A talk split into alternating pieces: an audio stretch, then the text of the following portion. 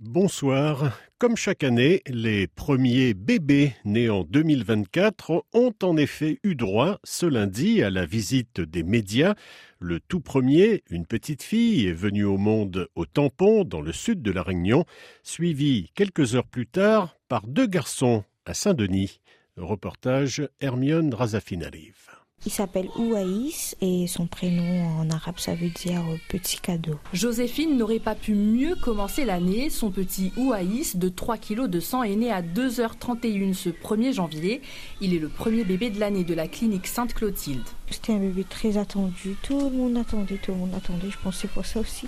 Il prenait tout son temps et si c'était une fille, je l'aurais appelée Désirée. Ambiance particulière pour cette jeune maman qui a vécu le passage à 2024 à l'hôpital. J'ai assisté au feu d'artifice c'est tout, de la maternité. Euh, mais le travail n'avait pas encore commencé. Léa, en revanche, a eu le temps de souhaiter la bonne année à ses proches à la maison. Mais deux heures après, son fils devient la star du Nouvel An au CHU de Belle-Pierre. C'était très intense. Je suis arrivée à 3 cm et puis une heure après 4 cm et 30 minutes après, euh, la tête était là, il fallait pousser. Mais euh, tout va bien. Il s'appelle Yusha, il est arrivé à 3h41, il pèse 2 kg 120 et il mesure 45 cm. Cette année commence euh, avec beaucoup de bonheur. Il y a deux jours, j'ai eu comme une petite intuition. Et j'ai dit à ma femme, je vais commencer à repasser les vêtements du petit parce que j'ai l'impression qu'il va venir il n'y a pas longtemps. Du coup, boum, voilà, aujourd'hui, une surprise. Belle surprise pour les parents, les frères et sœurs de ces petits bouts, mais aussi pour les équipes médicales qui les entourent. Autre tradition du Nouvel An, toujours scrupuleusement respectée en Guadeloupe, le bain démarré, des ablutions purificatrices à pratiquer chez soi ou en mer. Reportage Jordi Rayapin. Au marché aux épices de Pointe-à-Pitre, ils sont nombreux à faire la queue chez les marchandes de feuillage, comme on les appelle. Tous, en cette période de fin d'année, sont venus récupérer leur kit pour faire un bain démarré. Mais alors le bain démarré, qu'est-ce que c'est?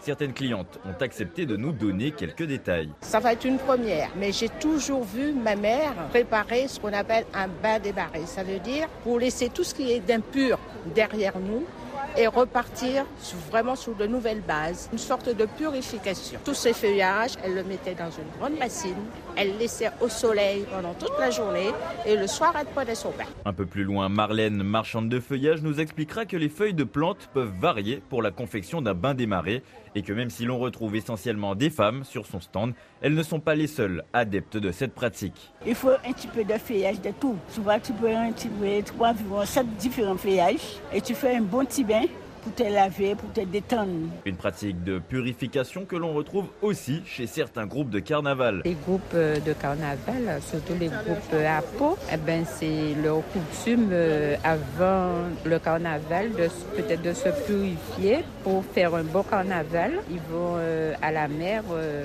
depuis le début du carnaval pour prendre leur bain démarré. Groupe à peau qui feront donc leur bain démarré dès le 1er janvier 2024.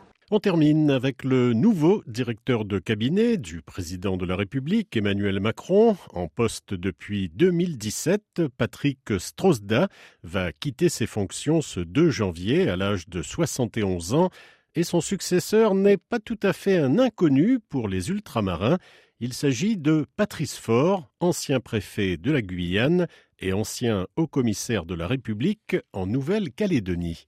Serge Massot. Voilà un directeur de cabinet titulaire d'un CAP de pâtisserie. Patrice Faure est aussi diplômé de la prestigieuse école militaire de Saint-Cyr. Il a servi dans les forces spéciales de l'armée, en ex-Yougoslavie notamment, puis à la DGSE, le service de renseignement extérieur de la France. Ensuite, Patrice Faure a gravi les échelons de la préfectorale en passant par les Outre-mer.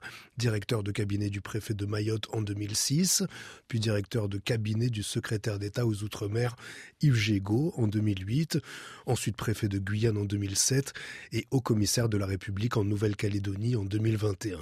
Il connaît l'outre-mer au sens charnel du terme, raconte un préfet dans le journal Le Monde.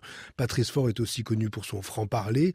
En Guyane, il a accueilli Emmanuel Macron en lui disant, je le cite, que le problème de l'administration française, c'est qu'il y a plus de slip en dotation que de paires de couilles. Fin de citation. Patrice Faure va s'installer dans un grand bureau avec vue sur le parc du Palais de l'Élysée. Il n'hésitera pas à dire au président de la République ce qu'il pense sans fioriture, estime encore ce préfet, cité par le journal Le Monde.